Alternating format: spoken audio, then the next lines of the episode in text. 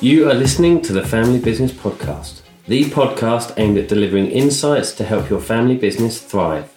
I'm your host, Russ Haworth, and each week I'll be bringing you interviews from family businesses and their advisors from all over the world. So, without further ado, let's get on with the show.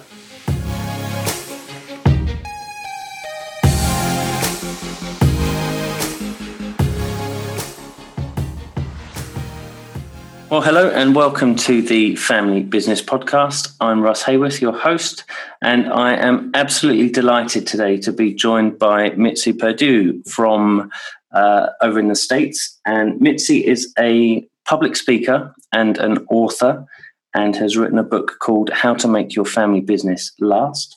Um, firstly, Mitzi, hello and, and thank you for joining us. Oh, what a pleasure to be with you and our listeners.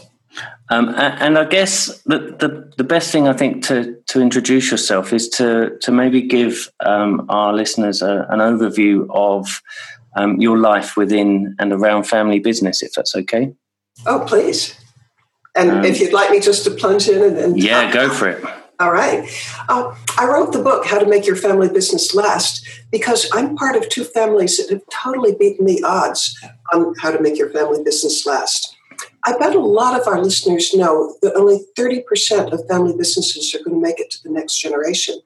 And by the time you get to the fourth generation, it's only 3%. Mm. Well, the Perdue family, which is in the chicken business or the poultry business, we've been in business since 1920. So, you know, we've, we're, there are five generations right now. And the Henderson family, which is my family of origin, the Henderson Estate Company began in 1890, and that was the forerunner of the Sheraton Hotels. My father co founded the Sheraton Hotels along with his brother and his roommate from college. Wow. And that was in the 1930s. Well, since the Henderson Estate Company has been in business since 1890, we are now seventh generation. Wow. And I love to see what the culture is of families that last versus the ones that don't. And one of the premises of my book is that every family that exists, and I invite our listeners to think about this for a second, every family that exists has a culture, but is it one that came about by default or by design? And the ones that came about by default rarely teach the children the things that they need to know to help support the family staying in the family business. And I could make a bet right now that people are wondering, well, what are those things that, that support keeping the family business in the family. Absolutely. And um, do you have some uh, some insights there as to, to the to the commonalities that you've seen? Uh, yes, and I wrote almost sixty points that that people can use in helping instill a strong family culture. And I'm not expecting that anybody would use all 60, although between the two families that I'm part of, we do use them all. But I've, I've been told by readers of the book that if you try even one or two, that you're just vastly ahead of the game. Okay. And among the things that that I see, you asked about commonalities, is children, almost from the youngest age, have to learn how to resolve conflict. And, okay. And one of the biggest things that kids need to learn, and actually everybody needs to know, is you can't always be right the, the person, I, there, there's a story that's kind of popular in both families, and it's one that I picked up, but I'll eagerly share it with everybody. I have a friend who's a lawyer, and he told me that he just loves nothing better than when one of his clients says, I'm standing on principle. I don't care what this costs. We've got to win this lawsuit. Uh-huh. And the lawyer told me when he hears clients say that, and he gets it all the time, he's in his mind doing cartwheels of pure joy because he says that means I'm going to get probably double or triple or 10 times the fee that I normally would get. Because saying you're standing on principle is pretty much the same thing as saying, I'm not going to be rational. Uh-huh. I'm not going to think, I'm not going to try to understand the other person's point of view. In fact, it means I'm going to be stubborn. So the lawyer told me when he hears a client say, I'm standing on principle, he thinks, oh boy, now I can get my wife a new fur coat. or, or maybe I could, if, if the guy's stubborn enough or the, if the client is stubborn enough, maybe I'm even going to get a new car out of this. Yeah. Well, so, uh, yeah, one of the things that I advise people, yeah, stand on principle in some things, sure, but in a family argument, don't do it. Mm. Because that is a synonym for being stubborn. Yeah. So in, in both families, we encourage people to instead of standing on principle, which means standing on, which means being stubborn, we encourage people, we reward people, we we celebrate family members who are good at looking at the other side, uh-huh. at the other person's side. And I, I first became deeply aware of this principle of looking at the other person's point of view in a family quarrel because in the Henderson family, when I was growing up, and I'm 76 and proud of it, mm-hmm. uh, that meant that I was growing up in the 1940s and the 1950s. And at that time, my father owned, or the, the company owned, it was a family held company. We owned more than 100 hotels. Uh-huh. And we were told just as children that it was it was just deeply immoral ever to let a family quarrel get outside the family. Uh-huh. It was perfectly okay to to argue with each other and get whatever the issue is on the table and deal with it. And if that meant yelling and screaming, that was okay, as long as you didn't bring outsiders, like, for example, lawyers uh-huh. or the press into the quarrel.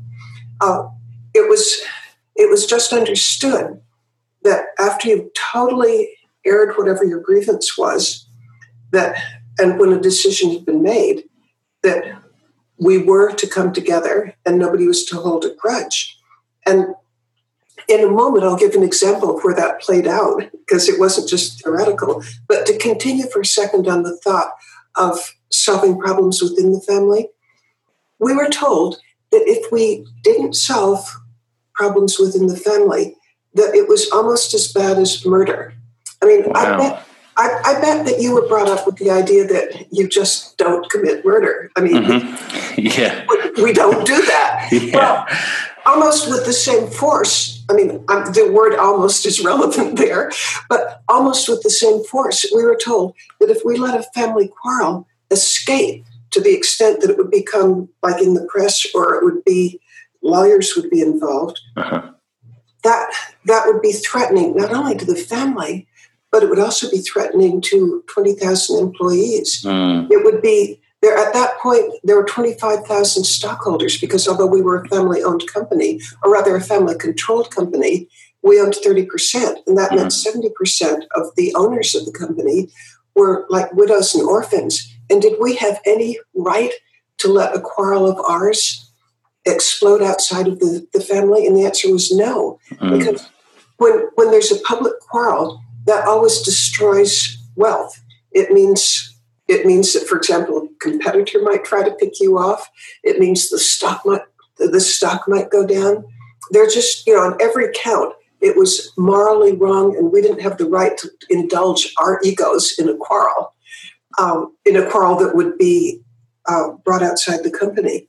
Absolutely, well, and I guess the, the, that lesson, although the, Sheraton hotel chain was, as you say, a, big chain with, with 20,000 employees and, and, stockholders, that those lessons can still be learned down to um, smaller family businesses who, who are, are, are looking to grow, or maybe in the first or second generation where, where they're looking to grow and, and uh, become sizable. That, that it's often not the it's not the financial aspect; it's the family aspect that can impact on that as well.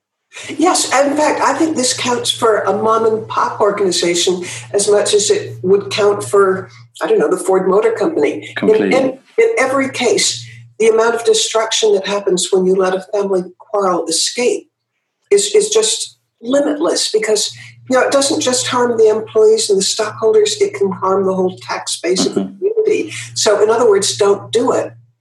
And so, I was brought up with the idea, our catchphrase for the whole thing was, we don't wash our dirty linen in public. Uh-huh. And I, I promised, I don't know, a couple of minutes ago, I promised that I would tell of an example of where this really came to a head, where uh-huh. there was just white hot boiling feelings. And it was when my father died, there was a question of do we sell the company or not? Well, the family was pretty much split down the middle, and I was on the side that didn't want to sell.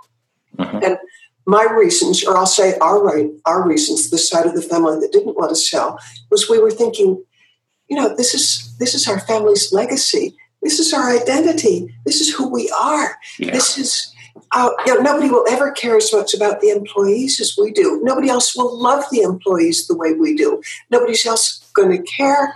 Uh, you know, and it, it's like disrespecting our father's legacy. All right, that was hmm. one side. The other side, which by the way was the, the side that prevailed, was taking some real hard economic uh, assessment of what at that period, and we're talking the late 1960s. At that point, most hotel chains were having close associations with other other organizations such as travel travel companies or like car companies or whatever, uh-huh. and that an infusion of cash and also the uh, the strength that comes when you have several allied industries working together. That it was just you know extremely economically valuable for everybody to uh-huh. do it that way, including the employees and the stockholders. Okay. Well, all right, the, the side that I wasn't on won out. But as far as I know, nobody ever went to the press about this and, and told about the the argument within the family. Nobody yeah. ever had a lawyer represent them, even though we have the strongest feelings that you can possibly have. Some of the strongest feelings that you ever have have to do with your identity. Uh-huh. And this was our identity. And yet, because of this training that we'd had from childhood that you you don't we don't wash our dirty linen in public and that uh, anything that would threaten like the stockholders or the employees or the community base was morally wrong we did keep to to our very strongly held values of we don't wash our dirty linen in public uh-huh. and i tell that story because uh, you know it's kind of easy for me to say don't take a quarrel outside of the family. But I'm living proof that you can keep quarrels inside the family. But a lot of companies don't. And I told you, or I'm not sure I told you, but I, I mentioned and expect that a lot of our listeners already know that only 30% of families make it to the, to the next generation. Yeah.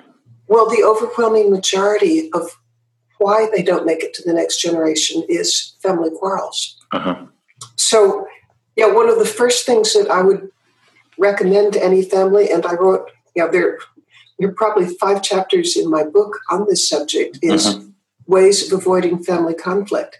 And by the way, there doesn't exist a family that doesn't have a conflict, and they can be just as serious and life threatening as you can imagine. Yeah.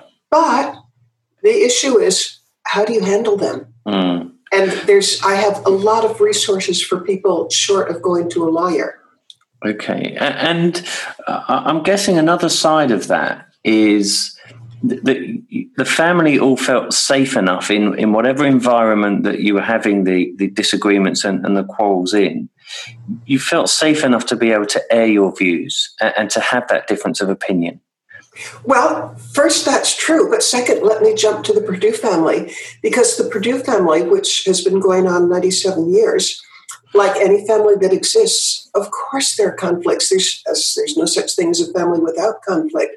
But in the Henderson family, we say, don't wash your dirty linen in public. Uh-huh. In the Perdue family, we have what's called the covenant, which again is it's perfectly legitimate to express very, very, very strongly held views passionate views, but we don't go public with them, uh, and and we close ranks when a decision's been made. And by the way, the reward the rewards in the Hendersons for for not going at each other's throats and going public on the issue of whether to sell Sheraton or not. Uh-huh. That meant that we were able to sell the company. Um, that also meant that you know a tremendous amount of funds came our way, yeah. and we've kept together as a family, and we we invest together, and you know that was that was more than fifty years ago. We still are a loving, strong, supportive family, and when one family member gets in trouble, there are you know dozens and dozens and dozens of people who are going to support that family member who's in trouble and, and help get him or her through. Uh-huh. So I, to, to me, the rewards of knowing how to handle family conflict are extraordinary. Mm. You know, it, ta- it takes some effort, but good Lord, the the rewards are, are just so wonderful. Yeah. On the other hand, the pain when a family when a family's falling apart. I, I have a quick experience that I'd love to share. Mm, please. I thought you'd say yes. well, by now I figure we're friends, so I, yeah, I absolutely you'd be saying yes. Um, now, this is an experience. I, I, had several reasons for writing the book, or several experiences that impelled me to write How to Make Your Family Business Last. But one of them comes from an experience I had when I lived in New York, which I did for five years. Mm-hmm. And while I lived in New York, it was a wonderful thing. I love New York. But while I was there, I had the following experience. Um, I, I got to join a group of 16 women who called ourselves the Famous Last Names Club. Okay. And the Famous Last Names Club, they were one of the conditions of joining it is that you you can't reveal who the other members are, but they're members of families from family businesses, which pretty much every and every name you would recognize. I mean, Perdue is probably the least recognized of, of the names. Right. Okay. So, so these were heavy duty, well yeah. known names, and and I loved it, and I loved the fellow members. But I can remember one lunch. There were 16 people at this lunch. We were at um, a boardroom of a major bank, and you know, it was very lush and elegant with a mahogany table, and it was you know nice stuff. But as the topic for that day was how well do you get along with your siblings? Okay. And, and we went around the table and telling about what our relationship with our siblings were. And the first person told me, or didn't tell me, she told everybody, that she had a terrible relationship with her two brothers and that they were doing everything that they could just to squeeze her out of the whole family business. And one of the ways they do this is they wouldn't tell her when the meetings were. And she said, she said that the pain of having her own, uh, her own two brothers do this to her was was permeating every hour of every day. Yeah, I can imagine. Well, then we went to the next one. The next one uh, had a brother who was uh, he he had a chronic and debilitating marijuana habit. Now, marijuana does not have to be debilitating, uh-huh. but on the other hand, frequently it is because if you if you're dependent on marijuana, I mean, even though he wasn't doing harder stuff, if you're dependent on marijuana, it meant that in this business that these two owned or were the major controllers of it, that for him everything was just sort of mellow and uh-huh. it, it, just totally removed his competitive edge. And he just sort of floated through uh, in a state i hope i'm describing this accurately yeah, i can imagine yeah. Well i mean it, I think we're going bankrupt don't worry about it it's fine. Yeah i mean um, I'm, I'm, describing it as best i can from this is you know, this is secondhand from what she was telling. Uh-huh. but, but but the issue was that her brother wasn't pulling his weight in, it, in any way, shape, or form. It was mm. all falling, and falling on her. And it was just making her utterly and unendingly miserable. And she had no idea what to do about it. And wow. uh, P.S., by the way, I have a lot in my book about substance abuse and what to uh-huh. do. Well, the third person, she was in a lawsuit with her four siblings, and the lawsuit had gotten so extreme that there were four different law firms that were being fed from the quarrels that the four of them had. Yeah, and, and you can imagine the winner there, can't you? It's, it's going, oh, to be those lawyers that they're yeah, getting I mean, met, yeah, when I mentioned a, a, lawyer friend of mine who does cartwheels when somebody stands yeah. up. Well, this was a case of four people standing on principle. They were sure they were right. Each of them mm. was sure they were right, and they were just going through. Uh, their assets just uh, they, they were burning through them and this was a cause of unending misery for her mm, yeah well, as we went around the table pretty much everybody had you know one version or another of how a low functioning family was causing them day in and day out misery. Well, when it came to me, I was I was kind of embarrassed at this point because you know who wants to be goody two shoes Yeah. everybody's when You want to make something up. I mean, it was almost to that point because, you know, if everybody else is so miserable, you know, am I here to rain on their parade? It was, Yeah. as I said, it was, uh, it was, it was, I don't know, disconcerting for me because I regard my relationship both with my married in family and with my family of origin as the happiest part of my life. I Mm. mean, I love seeing my relatives. I love how we cooperate. I love how we support each other. And so here I am stuck with this situation of which uh, 15 other people, actually, there was one other person who didn't have problems, but I was, there were 14 others who, you know, were, I mean, I, I don't want to make light of it. Mm. I, I, I I hope I'm a sympathetic person, but here, you know, they all are having horrible problems. Yeah. And, you know, here, here, Miss Goody Two Shoes is about to admit that she's having a wonderful time. Well, so I didn't. Uh, Right. What I t- what I told them was mumble, mumble, mumble. Uh, my experience was different, and Uh-huh. nobody followed up on it. And I didn't. Fortunately, I was spared raining on everybody else's parade. Uh, but it did leave me with an awareness that when families are functioning well, they're, they're the greatest source of happiness that I can think of. Uh, Yeah. But when your intimate relationships are going badly, especially if it's- it's in a business context, it's, I mean, I suppose there are things that are more painful, but that's way up there. So, what can you do to have high functioning families? That, Especially, that was going to be my question because presumably, uh, uh, had they um, sort of pushed on it and said, "Well, okay, what's different um, uh, uh, uh, in your family within the Henderson family?" Could you put your finger on that? Was there something you could say? Well, this is what we've done that that others can learn from. yes, in a word. Uh, because of that experience, and that experience was probably, I'm losing track of time, but probably 10 years ago. Uh-huh.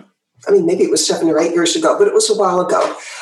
That that left me on a quest to find out the answer to your question. Why were my two families so supportive and loving and you know, generating joy? And why why was this not the case with the others? And I did come up with an answer after you know endless. I'm a writer by trade, by the way, and I'm also a public speaker. Well, that meant that just by I don't know personality and who I am, I began doing research on it. And I bet I've read several hundred books on the subject of what it takes to be a high functioning family business Mhm. or what it takes to be a high functioning family. And when I when I put that knowledge together, including interviewing dozens and dozens and dozens of people, family practitioners, lawyers, psychiatrists, psychologists, when I put all of this together, I do come to a conclusion. And the conclusion can be expressed in two words, maybe even one. Let's go with one Uh-huh. culture. Okay. But if we can expand it to two words, I'm going to say family culture. Because the families that teach their kids from the youngest ages a whole bunch of things, I mentioned to start with things like uh, that you can't always be right. The, the, the people that I mentioned in the famous Last Names Club, those, those families didn't teach their kids that you can't always be right. And so they were willing to take the quarrels just to the ultimate Mhm. rather than than do what it takes to solve it. And you know if you can't solve it within the family there, there are other ways. There there's mediation there's collaborative law which is not adversarial where, Mhm. where the lawyers don't get paid unless you come to a resolution Uh-huh. there are so many there, there's so many specialties where, where you can go for help for putting the pieces back together again it's it's I, I think it's essential and yeah i don't think enough people know that the tools are out there Yeah, so when i was writing how to make your family business last at the end of every chapter i have three or four resources you can go to if you know ideally the advice i give will get you through but Uh-huh. if not i share resources whether they're their internet resources, or just the kinds of, of people who are out there who will help you solve your problems. Um, uh. But that, in a, in a way, that's just the beginning of how I think that that culture ought to be shaped rather than left to accident. I, I agree. The I, one, one of the things that happened with Frank Perdue that I'm just so proud of. I remember this was probably a quarter of a century ago, but we were driving back from visiting one of his one of his daughters, and he lives five hours away. Uh-huh. And as we were driving back, and Frank was in his sixties at this point, Frank began kind of looking back on his life and his his children and grandchildren, and soon to be great grandchildren. And he was sort of musing over the fact that at his age, he knew a lot about what it takes to be happy. Uh-huh. He was wishing if there only there was some way to communicate this to his children and grandchildren and the people who came after him. Well, I suggested that he do what what my father did, which is my father used to bring his children together after Sunday services, and we had what we called family hour. Uh-huh. Family hour, and he must have put a lot of effort into this.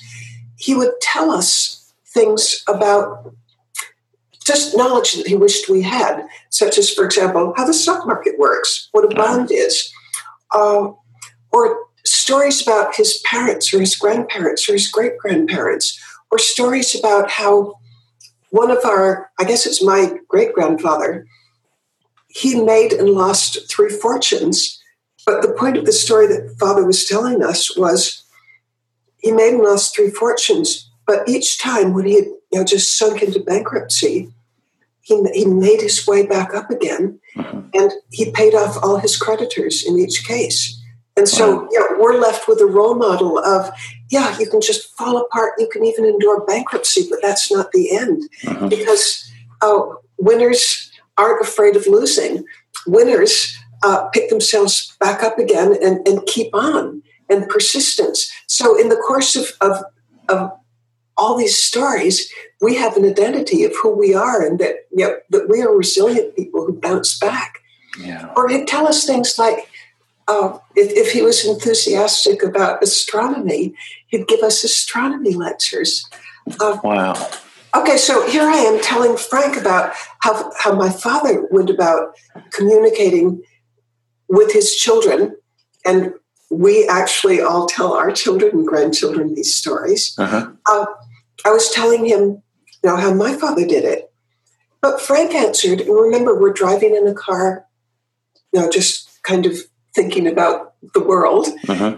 Um, Frank answered when I told him about what my father did. He said that that avenue wasn't open to him because, first of all, Frank Perdue, you might not guess this, but he was kind of a shy man. Uh-huh. And it, it, wouldn't be easy for him, it would be awkward for him just to stand up in front of his children and lecture at them. But the other thing was, they were geographically dispersed at this point. They uh-huh he had family, I think one family, actually pretty much from California to Maine. And how do you how do you share stories or values if if they're geographically dispersed? Yeah. Well, that turned out to be a wonderful question for me because it influenced the rest of my life. Uh-huh. It influenced the book I wrote. It the answer that we came up with was what if I would ask him questions and then put his answers into a newsletter, which I'd mail to all his his children and grandchildren. Uh-huh. he, he, loved that idea. Yeah, it's and, great.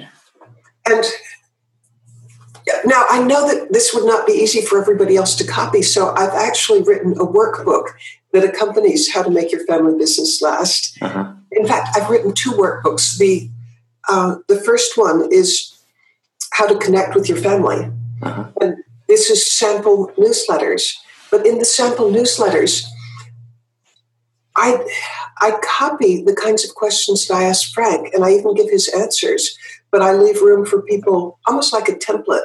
So mm-hmm. if they wanted to have family newsletters that fit their family, I leave blanks where where they can plug in their information. So you don't have to be a professional writer.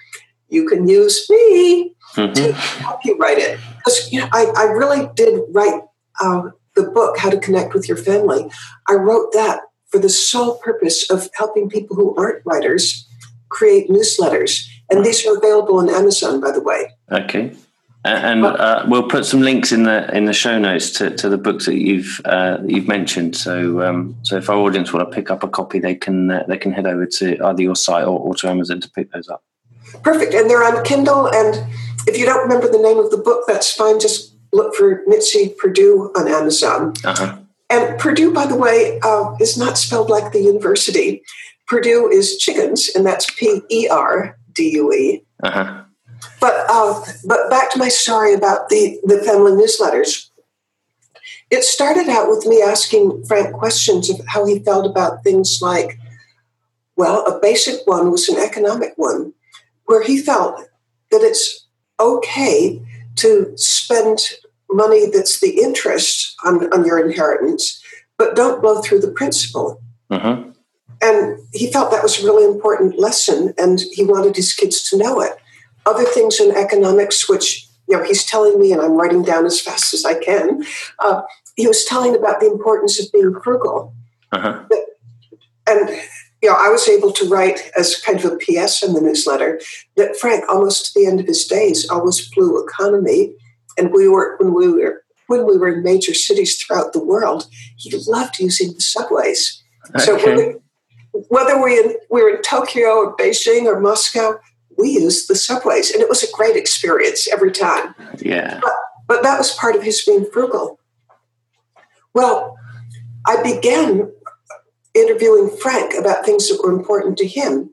And there, there were huge, know, important topics like how he felt about prenups, mm-hmm. how he felt about honesty, how he felt about how important family is.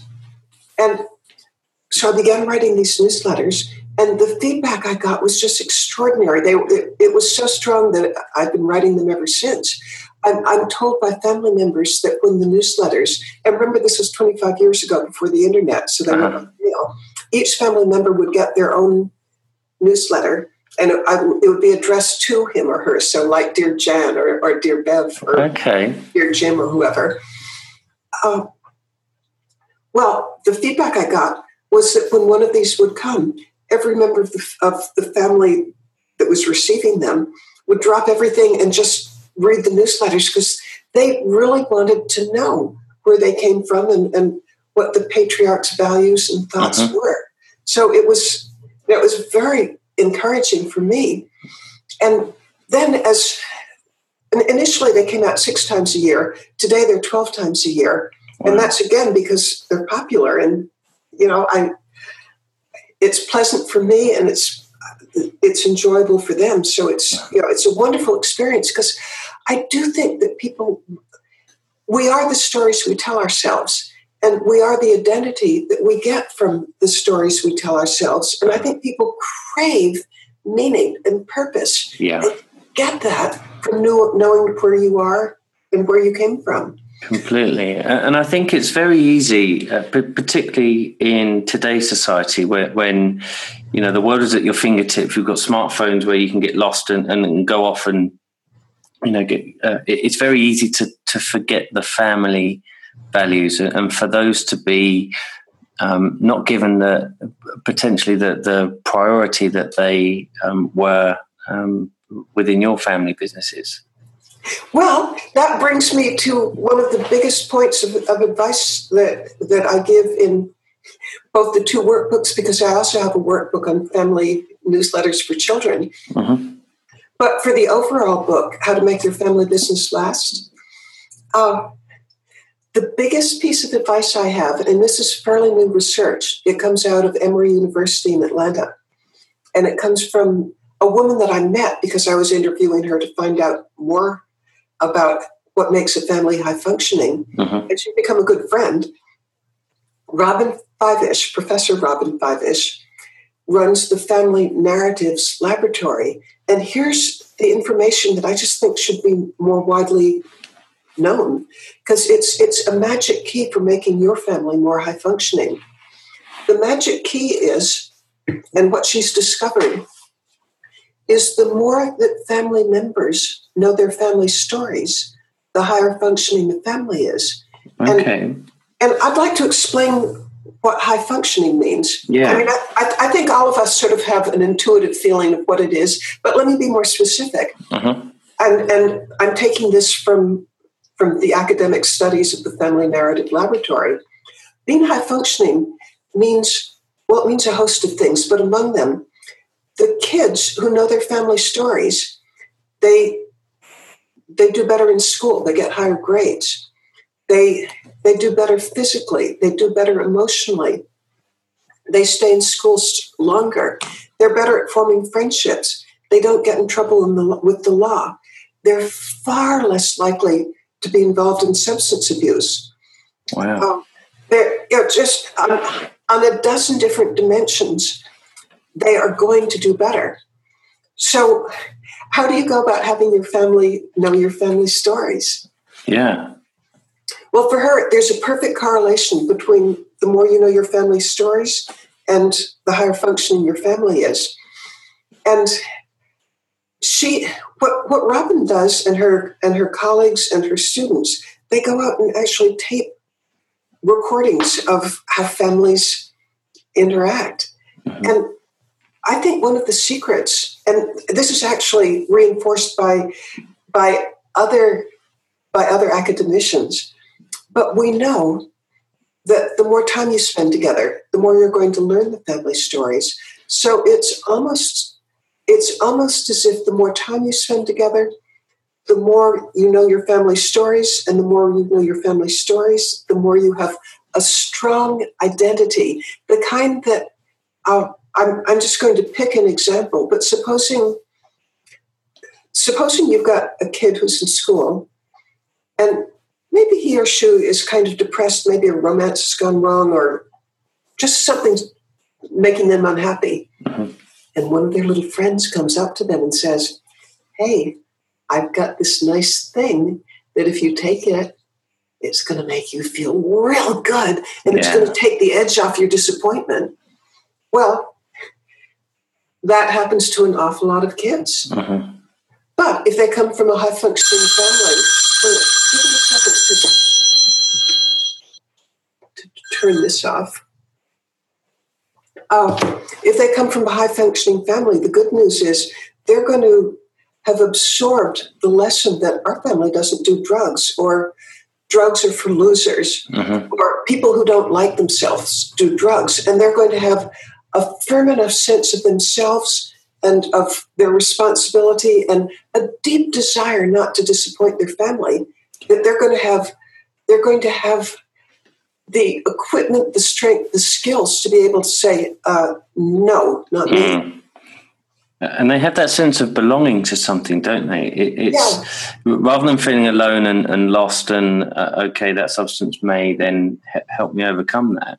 It's I, I, may feel down, I might may feel depressed, but, but, actually, I've got a family behind me that that stands for something and that I can uh, fall back on. Exactly, exactly, exactly. And by the way, I don't want to say that this is going to solve everybody's problems. Yeah, obviously, yeah, of course. But but here's what I can say: you can improve your odds. Mm-hmm.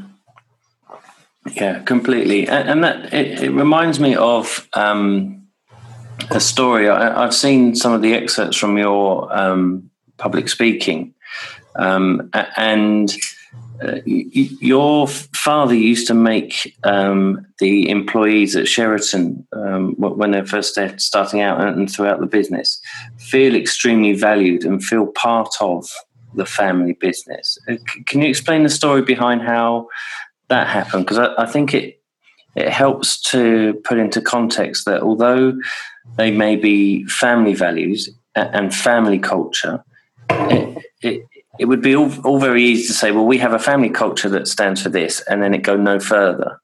But I think in, in the examples that you use with uh, Sheraton Hotels and then um, with um, Perdue Farms, that culture – um, disseminates uh, uh, and is passed on to everybody within that business? Actually, I'm, a deep believer that there's a huge overlap between the family's culture and the family business culture. Mm-hmm. And you mentioned my father and when he'd take over a hotel. Father started in the 1930s at the time when, now this was during the Great Depression, and during that time, hotels were going bankrupt right and left. Mm-hmm. I mean, the number of hotels that survived was not large. Well, father, at this point in his life, he was he was a, a veteran of World War One, and he and his roommate from college and his and his brother, between the three of them, they had a thousand dollars in war bonds. Mm-hmm. They invested that in a hotel. It was, I believe, it was in uh, Cambridge, Massachusetts. Mm-hmm. With this hotel, um, he was able to, to make it a success enough so that he could buy more hotels, and with the with the money that he made from that, he was able to buy still more hotels. But I, as a child, I was always asking him, what was the, the secret sauce? Which was what was the magic key mm-hmm. that where you could make a single hotel do so well that you could buy two more, and from those you could buy four. How how did you do this? And he had many answers to that, and you know, I share a lot of them in how to make your family business last. But in this particular case, he told me that at every level with the Sheraton hotels, it was the people who made the hotels a success. Mm-hmm. So I said, "Well, how do you how do you get the people to to make it a success when you know surely every of every one of the hotels that was going bankrupt would have liked to have the people make it a success?" And he said, "It's a principle of human nature that people have a compulsion to live either up to or down to your expectations." And he said, "In, in fact." you know, I wish I could repeat that 20 times because I think it's so true. Yeah, absolutely. Okay, I'm not going to repeat it 20 times, but I'll repeat it once. Yeah. People have a compulsion to live up to or down to your expectations of them. So, what he would do when he'd take over a new hotel, he would know that pretty much all the employees of the hotel were probably a very demoralized group because you know if the hotel had gone bankrupt they're probably pretty sure that they're going to lose their jobs and that there will be some house cleaning going on and that um, you know that maybe father would have his his own group of people that he'd like to move in and take their jobs. But that's not what he did. What he did was it assembled all the people who worked in the hotel and if it was a large hotel it might be 800 people mm-hmm. he'd bring them together in the hotel ballroom and he'd stand up in front of them, and almost his first words would be, I want you to know that every one of you is going to keep your job. Well, of course, there would be a gasp of delight from everybody. Yeah. And but he'd go on and he'd say that he knew that nobody else in the world knew that hotel better than they did, and that they were the ones who were going to make it a success that in a couple of years it would be the most popular hotel in the city. Uh-huh. And he said that his job was to give them the tools and the resources for them to make it the best hotel that they possibly could be, and that he would be leading the cheer. The, the cheer, he would be the cheerleader. Yeah. Well, imagine what that must mean to them. oh, and it it it conclude his talk with saying, "I believe in you. I believe you can do this." Mm. Then you know, think what this must mean to, to, to people who are demoralized yeah, and discouraged. It's, it's That's huge. Say, I believe in you. But they're imagining the worst, aren't they? they? They're going in there thinking, okay, this is it. Times are tough. I mean, as you say, it was during the, the Great Depression, so lots of people were were losing their jobs, and to have it sort of turned around, firstly shows um, a huge amount of faith and trust that your father placed um, in them. Um, but but the trust was, it turned out to be justified. Yeah. But he, he did more than, it was more than just words. Because when you're taking over a hotel, in case you ever need to, uh-huh. you, uh, the, you have to spend a lot of money in refurbishing it, especially if it's gone bankrupt, because probably everything's just gone to seed. Uh-huh. The first money that he'd ever spent in refurbishing a hotel would be in areas where the guests would never see it. It would be in areas where, for example, I don't know, the employee dining room, the showers, okay. the lockers. And we we had a world famous decorator that we hired, and Mary Kennedy's job was to refurbish and upgrade the employee areas because father felt that to show that he really believed in them, that this was a wonderful way of communicating to them their importance by putting the first money into the parts that would benefit them. And what was the end result of all of this? The end result was Sheraton had a fabulous record of having employees. If you started with my father, you probably spent your entire life with him. Mm-hmm. They loved him. I mean, I could visit hotels and have people sort of take me aside and tell me how wonderful father was, or some little thing that he had done for them. He, he was, you know, he was just, he was a shy man, but he was a people man, mm-hmm. Which incidentally was remarkably like Frank Perdue. I, yeah. Because Frank was was just very, very much a people person, even though, like my father, he was shy. Uh-huh. Uh, and, and I guess that, that reinforces that sense of belonging from your perspective that the, the the culture that your father wanted to instill within the business was extremely effective was something to be very proud of and something that you would want to belong to well back at that time i've, I have a degree in management um, it's a manage, it's a degree a graduate degree in public administration a master's uh-huh. and you know in retrospect I realized that he was doing something that was just spectacularly ahead of his time. Because uh-huh. we're talking 1930s. In 1930s, kind of the approach to management was a harsher one, where you'd use hard tactics of the sort of you stand up in front of all the employees and say, "Oh, you better shape up or you're fired." Mm-hmm. But his was, and you know that that might get people to do what he wanted, but they do it with resentment. Mm-hmm. They do it with, you know, not with a not not with a feeling of I'm going to give it my all. On the other hand, when somebody stands up and says, I believe in you. I know that you can do this, and I'm going to give you the resources to do it. And I believe in you. The people who hear that message, they try, they go the extra mile. They're engaged, they care. In fact, I, I think it's fair to say that there was a lot of love and uh, Father somehow realized this before ahead of his time. In fact, I think even today that a lot of managers don't realize that the softer technique of I believe in you gets you a lot farther than shape up or you're fired. Yeah, I completely agree. I think it's a um, it's almost a, an easy approach to say um, do this or, or, you're out the door rather than to actually um, put the effort and trust into somebody that, that they can do what the uh, what you want them to do well i can make a guess uh, on, on why father kept doing it i mean i think he, he was a good man but he was also a smart man and he yeah. observed that it worked uh, and then similarly, w- within um, the, the Perdue Farms business. Uh, and uh, it, it, may be worth pointing out the businesses are entirely separate, aren't they? It wasn't something that was um, you, you, grew up around both of those um, businesses. You met Frank uh, after. The hotel business was completely separate from the uh, from the chicken business, except for one part.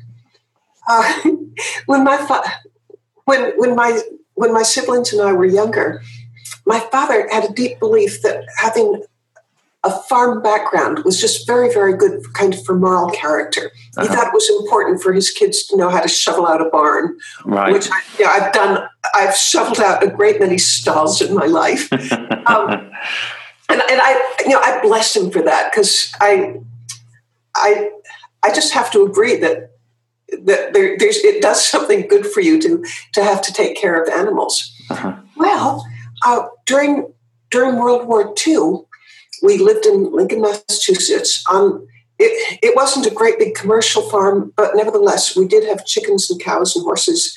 And my first chore as a child was we we had hen houses where I'm going to guess maybe hundred hens, but these weren't laying chickens. Uh-huh. But then, you know, Sunday afternoon or Sunday dinner would be chicken. Uh-huh. But, but my job when when I was just really really young was to reach under the breast of a chicken and feel to get the eggs and, and bring them in. Mm-hmm. So, although there was no overlap between the hotel industry and, and my husband's industry, I did have a little bit of a background in chickens, and, and we used to joke that he, his first chore as a child and my first chore as a child was the same, collecting uh-huh. the eggs. On the other hand, he was doing he was doing it for thousands and thousands, and I was doing it for just a few. But oh well. Yeah. but the foundation was there. The foundation was there. Fantastic, uh, and.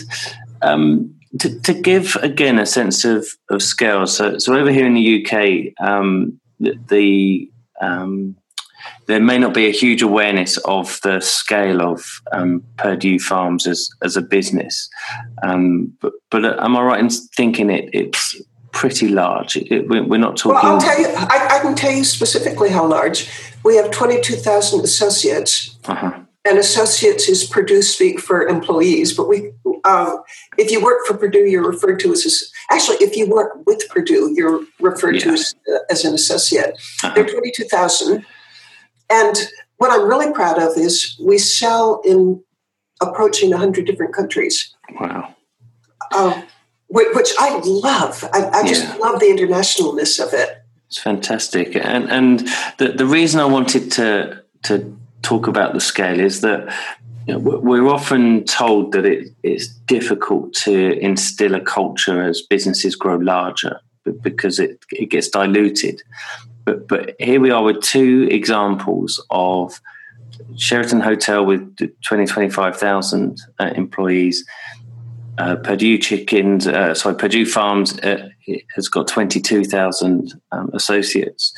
And both have successfully managed to instill this culture where there is a sense of belonging and um, we may get to speak about it, but but understand um, you had every associate in Perdue around for dinner. Is that right? Uh, we we tried, uh, uh-huh. and, and, here's what happened. Uh, and I actually think we tried fairly successfully to have many. We uh, it, it, we weren't able to have every single one in yeah. the time that, that Frank a, was allotted on this earth. But it's but a we, big table, isn't it? If you have them all around. well, well, here's how it worked. Since I grew up in the hospitality industry, uh, you know, if, if if your only tool is a hammer, everything's a nail. Uh-huh. I really grew up with the idea that that, that hospitality is just one of the best things in the world. Uh-huh. And so when Frank and I first married, and we just come back from our honeymoon in Italy, by the way, uh-huh. we had just come back and we were walking on a local beach, and it was a late August day, and there weren't many people around. And we were walking along, you know, with both of us carrying our sandals in our hands. And suddenly I look up at Frank and I tell him, Frank, I think that we ought to entertain every single person who works for Perdue. well, this, this, took him aback. I can imagine. You know, what did I marry? and he said, no, that would that would be impossible. And I think we employed sixteen thousand at that time. Uh-huh. So if, if I'm right on the number, his answer was, no, there's sixteen thousand people. We can't possibly do that. And I pretended that I didn't understand the word no. And so I said, Oh, I think we ought to have them at 100 at a time. And he said, No, no, that's way too many. And again, I pretended that I didn't understand and I said, oh, I think we should start with the secretaries because they can spread the word to everybody that our parties are fun and not scary. And you know, again, no. And I said, I think you know it's August now let's start by the end of September. No, no, no, that's way too soon. and uh, so we, it went round and around with him saying no, and, and my, you know, getting ever more specific of what we were going to do. but but as we talked about it, I began noticing that uh, his no, as if I'd come from another planet or maybe another galaxy, it began to, you know, he sort of got interested in the idea, you know, as in, like, well, tell me more how you do this or how would you handle that. Mm-hmm. Finally, he said, you know, maybe there's something to it. And finally, he said, I like it. And I realized why I had made that sale because Frank Perdue, his entire certainly the entire time I knew him, and probably for his whole life, he was always looking for ways of communicating to the people who worked with him that they were important. Mm-hmm. And this, in the end, turned out to be a fabulous way because Frank was aware of a quote from an American psycho- psychologist from 100 years ago, uh, James, William James. William James said that the deepest principle of human nature is the craving for appreciation. And, okay. and this would be just a wonderful way of his showing to the people who worked with him that they were appreciated. And so in late September, we did have a party with a hundred thousand, sorry, with a hundred secretaries, uh, today known as administrative assistants, uh-huh. uh, and and we started a pattern which pretty much three weeks out of every month we would have groups a hundred at a time come over for dinner, and it would be a buffet dinner, and we, we invited everybody, whether it was truckers or veterinarians or I don't know, IT people. Uh-huh. We, we, we had everybody, but would have them in groups of 100 where people would know each other yeah. with the idea that you're going to be a lot more comfortable if you're with 100 other accountants uh-huh. strangers. Because, you know, both of us were aware that coming to the big boss's house might make you feel uncomfortable. Mm. Well, at these parties, there would always be buffet and Frank, and it would be catered by by the local chicken plant. So guess what food we served? Uh-huh. uh, but Frank would stand behind the buffet line serving his employees, and you know I'm standing aside watching this scene and thinking, how many other heads of Fortune 500 size companies would actually wait on their employees? Yeah. It was, it was for me a very moving experience because it was servant leadership yeah. And then at the end of the evening, he'd stand up and he'd tell his hundred or so guests, it could be up to 140, by the way, uh-huh. but he'd tell his guests what was going on in the company. You know, what were the what were the challenges, what was going really right, what we needed to work on, what we worried about. Um, just, you know, letting them in on the challenges and opportunities and successes of what was going on right mm. now. And so they're hearing it, you know, from, from the big boss. And then at the end of every evening, he would stand up in front of his employees, or his he would think of them as his associates, and tell them, I know that the company wouldn't be what it is today without each of you. And what must that mean to an yeah. employee to be told how important he is? You know, Frank is signaling that they're important because he's invited them, he's waiting on them, he's sharing information with them, and then he's telling them. And I, I'm just so happy when when I think of those times. And we didn't get to all twenty two thousand, but we, you know, hundred a week. Yeah. For years and years and years, we we really continued this uh, until you know, he was in his mid 50, sorry, mm. mid 80s and about to go to his great reward. Yeah. He, he loved it. I loved it. I think they loved it. Well, for that matter, for that matter, I know they loved it because not only would they tell me it that they loved it, but something incredibly moving to me, you know, that I'll treasure to the end of my days is I've been to a lot of funerals of associates because, again, if, if we're treating mem- people who work for the company as family members, uh-huh. we of course attend weddings if invited and we attend funerals. Mm-hmm. and i can't count the number of, of both that frank and i attended. But after frank passed which was 12 years ago i still went to funerals and i'd have the next of kin come up to me and tell me that one of the most meaningful moments in the deceased's life was being invited to frank's home for dinner wow so you know the, the satisfaction and happiness that gives me to know that i could be part of participating in something really meaningful to somebody's life. Oh, Absolutely. Oh, wow. and I guess that the, the thing that, that can be learned from that as well is that it's far easier not to do that because it's not something that, that is um, compulsory for a business leader or, or, a family business leader to say, right, I'm going to have everybody round or I'm going to start to um, serve my uh, employees and, and colleagues um, their dinners. It's easier not to do that. But, but again, it's that cultural um, kind of values that are being passed on, and, and people feel part of something um, far bigger than themselves. Well, I'm thinking of just actually, this happened yesterday.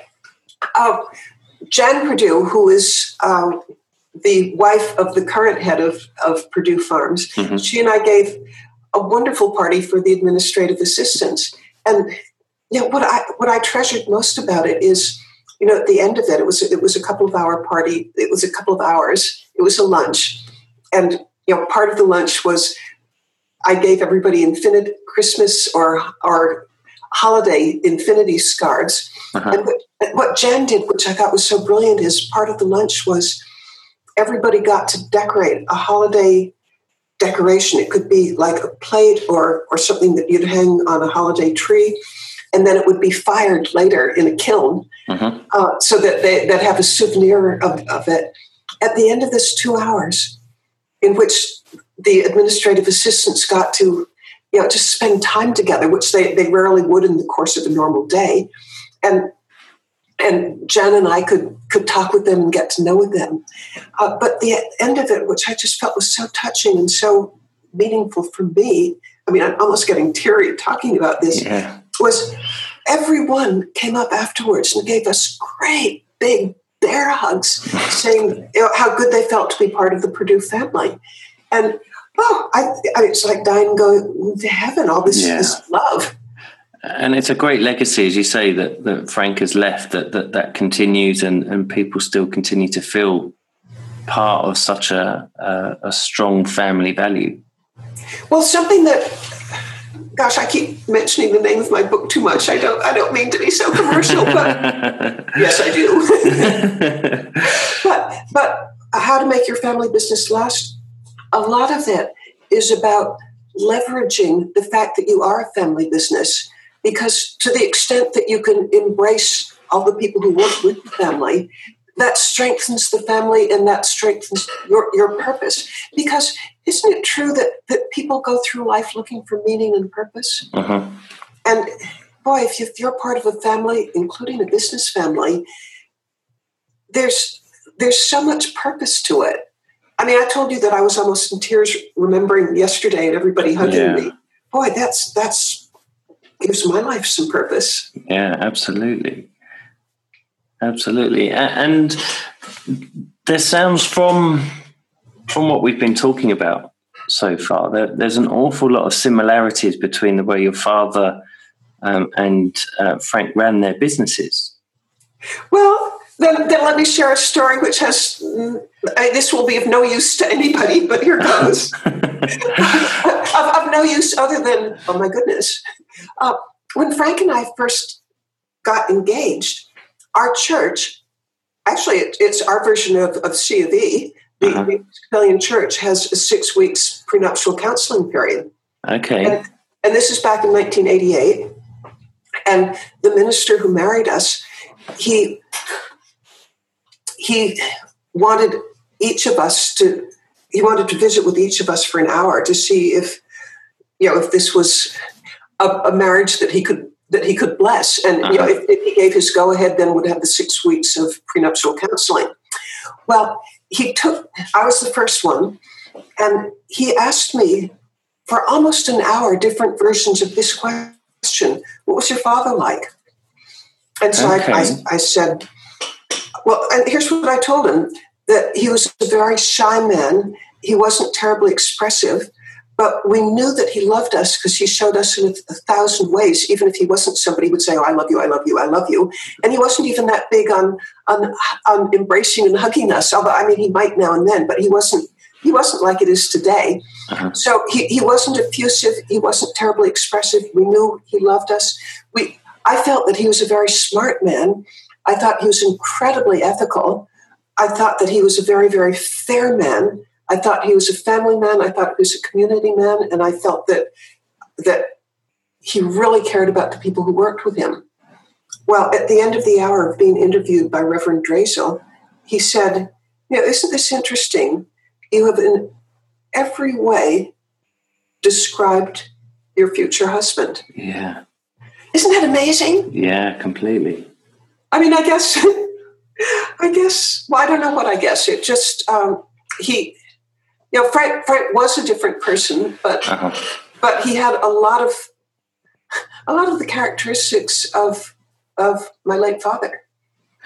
Yeah, and th- those can be seen with the um, the ways in which the, the, the two businesses have been successful, in that there is that culture, and, and we've spoken already that they're they're across completely different industries where you wouldn't necessarily say there are huge amounts of, of similarities between uh, operating a successful um, hotel business and, and, a successful poultry business. And yet, both men, if, if you ask them, you know, the secret of their success, and they could give you lots of different answers, but I think the first answer both would give you is the one that my father said it's the people at all levels. Because uh-huh. management is the art of getting things done through other people. Yeah. And both men just excelled at motivating people. I mean, because I told you the story about my father and telling everybody you get to keep your job and I believe in you. Mm-hmm. But there's also the story of Frank of uh, I know the company wouldn't be what it is without each of you.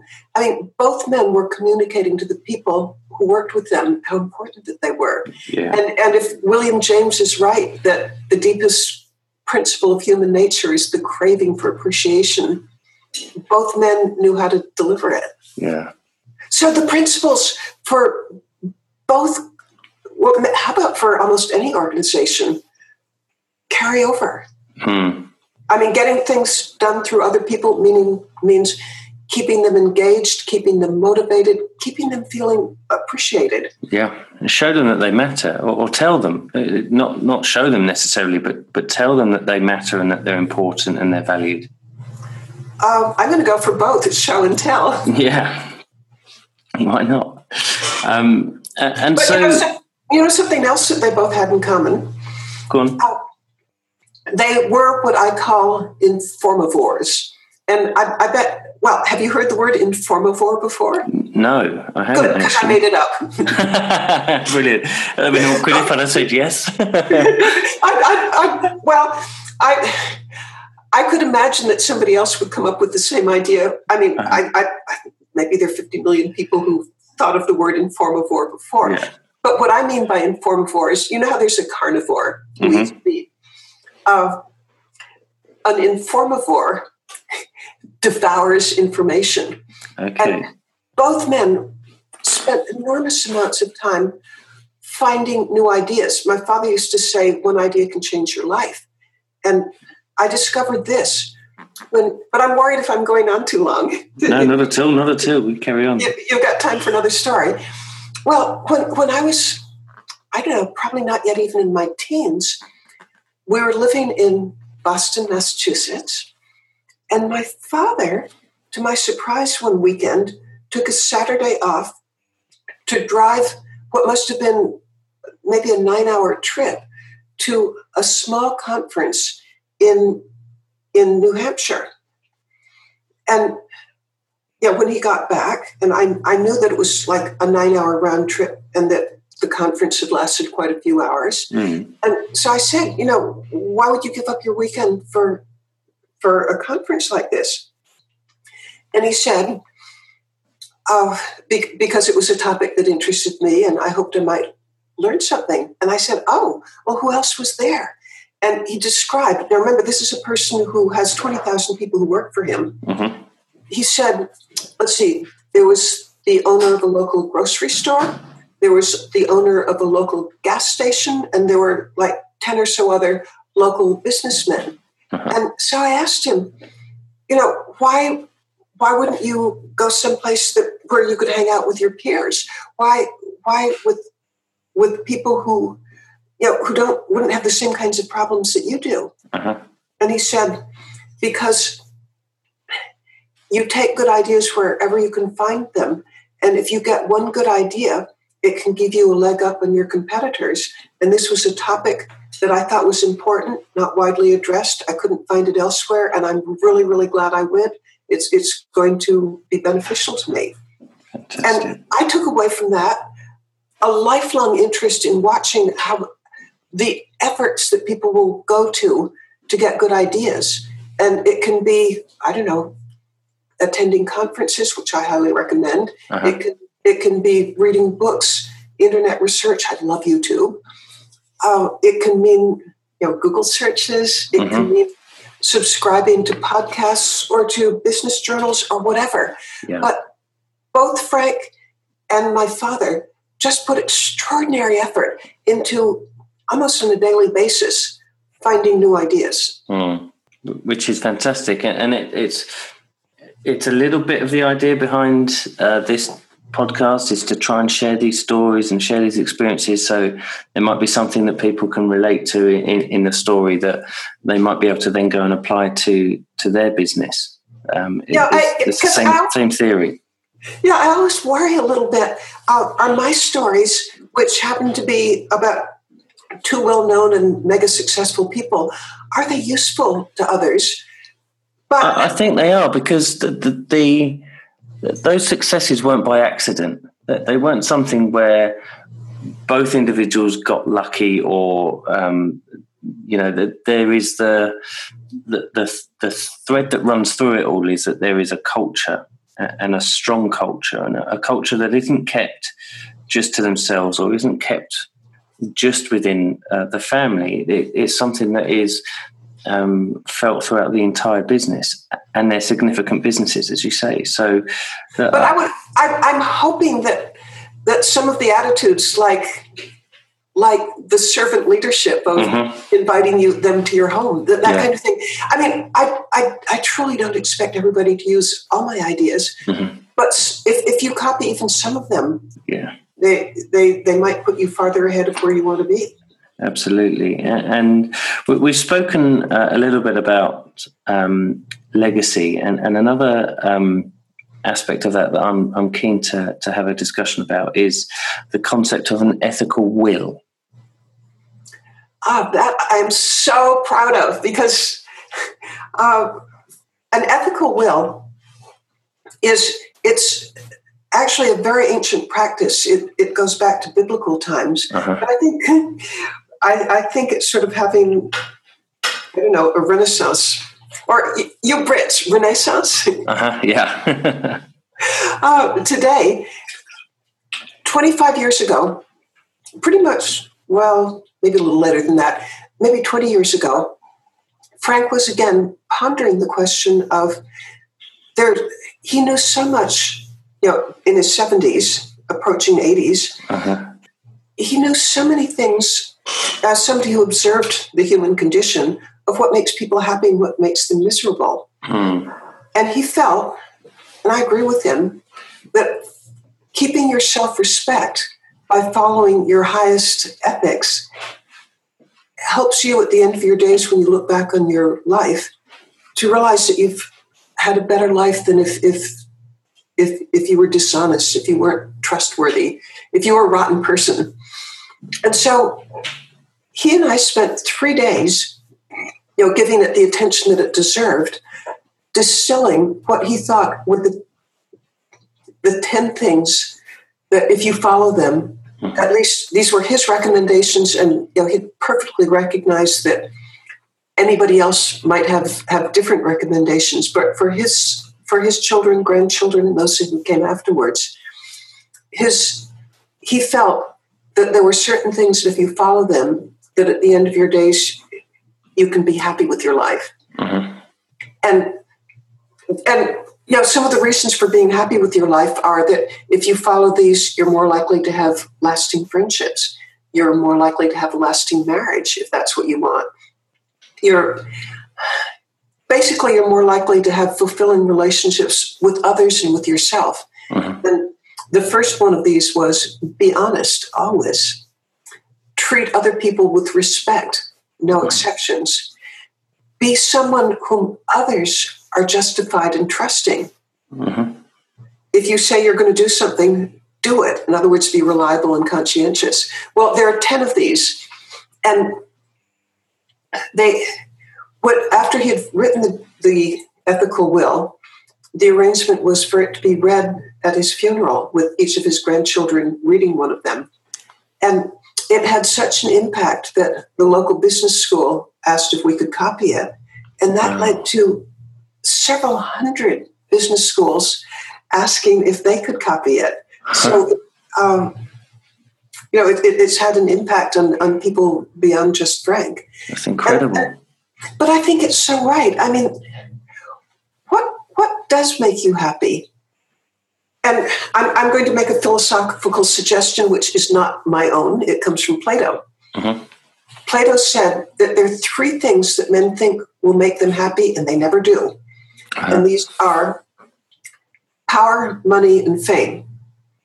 And short term, they might make you happy, but long term, they don't because you can never get enough. Uh-huh. It's sort of like a street drug. Uh, you've got money, you want more. Yeah. You've got power, give me more. Mm-hmm. You've got fame, oh, oh, I need more, I need more. Uh, so power, money, and fame don't make people happy long term. So Plato's students asked him, Well, Master, what does make people happy? And Plato answered, Truth, beauty, and goodness. Because each time you get truth, beauty, or goodness, it makes you happy. But you don't need a bigger and bigger dose. You don't need to go rob it from your neighbor or invade uh-huh. a country or something. Yeah. Just every little piece of it can make you happy. Yeah, that's that's a really good um, philosophy to, to take on. I, I really like that. You know, it's funny that, that Frank, you know, Frank had a lot of power, money, and fame, but I don't think he centered his life about any of those at all. Mm-hmm. I mean, I, I, told you that we used public transportation. We flew economy class. Mm-hmm. His house was. I don't. I don't know what you'd call it in England. We call it a rancher. It's one story and with a whole lot of houses around us. Okay. So it's it's not Millionaires Row, and mm-hmm. he and I were both perfectly happy there. Um, I mean, he just didn't need to flaunt. He didn't need to have an ostentatious lifestyle. Mm. So although he had money, it tended to go towards charity. And as for fame, I think it embarrassed him. Mm. And as for money, he said what it really meant to him was a way of keeping score. But mm. I, I, don't think he felt the need to spend it on lavish living. So, see, and power, oh my goodness, he had so much. But if, if you met him, you'd find somebody who was very egalitarian and humble. And mm-hmm. if you if you were talking with him, I noticed this our whole all the years we were together until his passing, that he'd talk 10% of the time and listen to you 90% of the time. And he'd give you his total attention as if you're the only person in his world. Mm-hmm. And he'd make you feel important. Yeah. He was he wasn't kind of I don't know, diminishing you by showing that he was powerful. Uh-huh. And I think I, I think I, I could say that my father was equally modest. On the other hand, he lived a more lavish lifestyle because I think you know he's representing the brand of being a hotel man, so he had to uh-huh. live a, a kind of more luxurious lifestyle. And boy, I didn't mind; it yeah. was fun. But but that the, the, what you're saying about the um, the money, power, and fame, and how easy it would have been um, for for Frank or your father to fall into that trap of I'm I'm wealthier than you, therefore I'm more powerful than you, and, and therefore you you will do as I say. That that would not ring true with the culture that's been created within those businesses. It, it's obvious. Uh, I mean, it's, it's you know, I, I didn't know either your father or, or, or um, Frank, but but you can just tell from from the stories and, and what you hear about them that that that culture was a an honest and true culture. It wasn't a show that was put on because that was a kind of done thing. It was far easier not to do that. Um, and, and I think had they behind closed doors been sort of power hungry or I want more money, I want more money, that that would be completely lost within um, the, the the culture side of the business? I think the biggest word that I could use to describe both men is that they were good people. Mm-hmm. And you know, a good person doesn't have to, I don't know, lord it over you. Which reminds me of something. Frank and I used to visit the plants. And I think at the time, while he was still alive, I think they were about 17. There may be more now, but we used to visit the plants just regularly. And something that astonished me, yeah, with with and both astonishment and pride, was the number of people working on the line whose names he knew, mm-hmm. and had introduced me to them. You know, this is this is Maisie. She's been with us for 25 years. Uh, her son just got into college. and yeah, how he knew all this, that he made the effort to know it all. But then another part that impressed me when when we were going through a plant, it wasn't I'm the big boss. It was more the attitude of we're all a team and we each have a role, and I utterly respect your role. And again, that's something that would be appreciated by the associates within the business that they don't feel intimidated, and, and it's it's easier to have honest conversations with somebody if you're not feeling intimidated intimidated by them, or that you can say the wrong thing and you'll be fired and, and things like that. It, having that culture ingrained means that, that it's it's just more conducive to good business. Which reminds me of another thing. Frank Frank had no use for yes men. Mm-hmm. Um, he that you know, one of his favorite phrases was, "Don't tell me what's good about my product because I can't do anything about that. Tell me uh-huh. what's wrong because I yeah. can help correct it." I like and, that. And the person who argued with him the most um, well, have we got time for me to tell about an argument? Yeah, of course. uh, there's there's an associate. His name's Jack Tatum, who told about what his first week working for the company was like, and we're talking probably 30 years ago. Well, Jack Tatum said that he would. Jack Tatum was in sales, and he was part of a sales meeting where there were six sales associates there was Frank Perdue, and there was this guy named Don Mabe. Well, Frank and Don Mabe were arguing. And Jack Tatum told me that the argument was so fast and furious that he was afraid that the whole company was going to fall apart and that he had just joined the company the day that the company fell apart because no, they, they were yelling at each other. And finally, at one point, Don Mabe got so mad that he picked off, off his glasses, threw them hard on the mahogany table. It bounced once and hit Frank square in the chest. well, at, you know, at this point, oh, and, and while, while that was going on, he was saying, Frank, you're going to bankrupt the company. You should take up hang gliding, which, by the way, can be a legal sport. yeah. Okay, so Jack Tatum's thinking, you know, nobody survives an argument like that. A guy who's telling his boss that he should take up a fatal hobby, and, then, the company was going to go bankrupt. Yeah, it's not the best start, is it? well, one wonders. Well, anyway, Frank picked up the glasses, handed it to the person to his right, who handed it to the person to his right until the glasses finally made their way back to Don Mabe. And Frank wasn't even flustered by it. Uh, and you know, the, the argument raged on for a while, and finally the meeting was over. And then Jack Tatum watches with his jaw just gaping as he sees uh, Don Mabe and Frank Perdue walking out the door together, chatting and deciding where they were going to go for dinner that night. and the other side of that story is Don Mabe and Frank Perdue and Flo Mabe and I, we all had dinner that night and they were laughing over the argument. Oh, really? yeah. Brilliant. And, okay, now the big PS to this story is that every everybody knew that that Don Mabe and Frank Perdue just argued.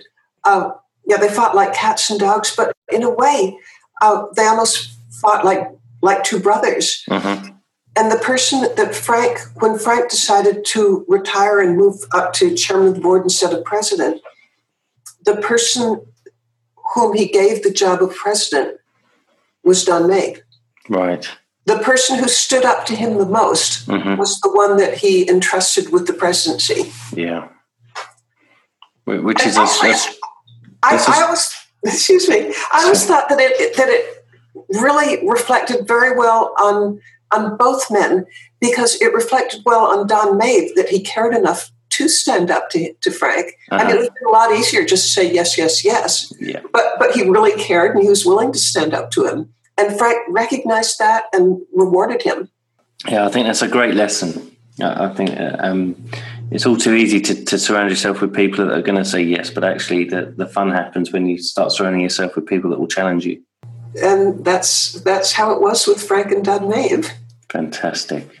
Um, just, just, conscious of, of time, um, a couple of quick fire kind of um, questions um, now. Um, and it's a quick fire question. It might not be a quick fire answer, but, but what one tip would you give to other family firms to help them to thrive? well, I want to say buy How to Make Your Family Business Last. Uh-huh. but since I'm a polite person and I'm not a greedy person, I will give you something more useful. Oh, wait, I can give you something really, really useful. Uh, and it's not about buying my book. It's I because I want this information to get out there. Uh-huh. I I have a lot of freebies. Probably a third of, of my book is free on my website. All you have uh-huh. to do is download, down, download it. And the most valuable one at all has nothing to do with my book.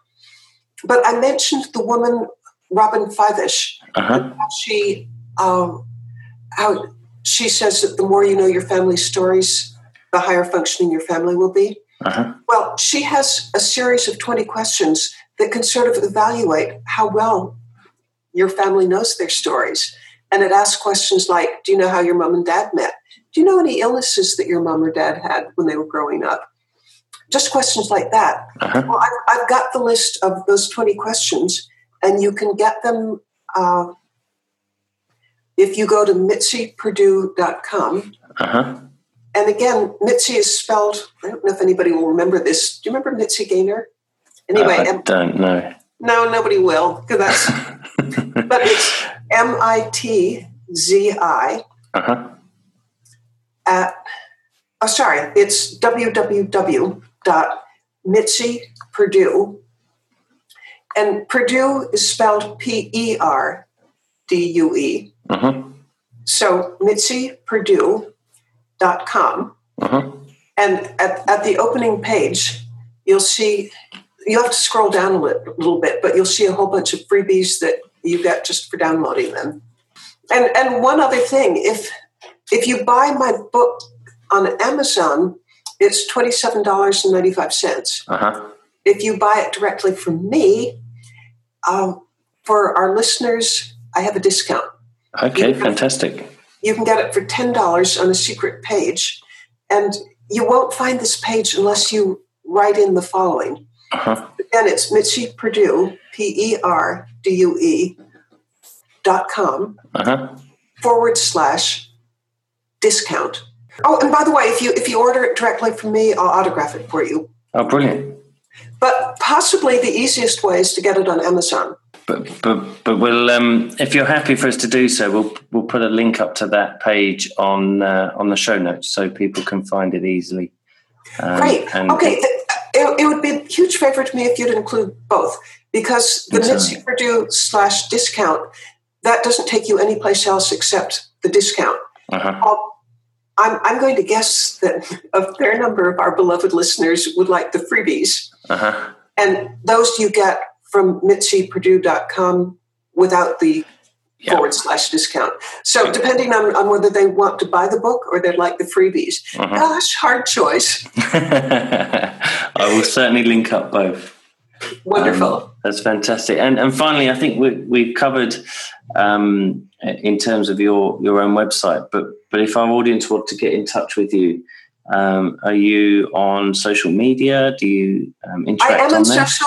I am on social media. I'm on. I'm on Twitter and Facebook. But if you if you want to get in touch with me more directly, uh-huh. just uh, go to mitziperdue.com and then there's a contact me part, uh-huh. and and I I answer those faithfully. I mean, like four times a day, I look at them. Yeah because I love interaction. I mean, oh, it's it's what keeps me going. So, you know, please contact me. Absolutely, I'm I'm uh, living proof that, that that is the case because we interviewed uh, Vincent Valeri from um, who I believe has has put an article or you've written an article about him on on your site. Um, yes. Um, and so I had a look around your site and got in contact, and within a few hours, you'd come back to me and agreed to, to do this. So um, I, I, can uh, I can confirm that you are um, very good at coming back to people on there.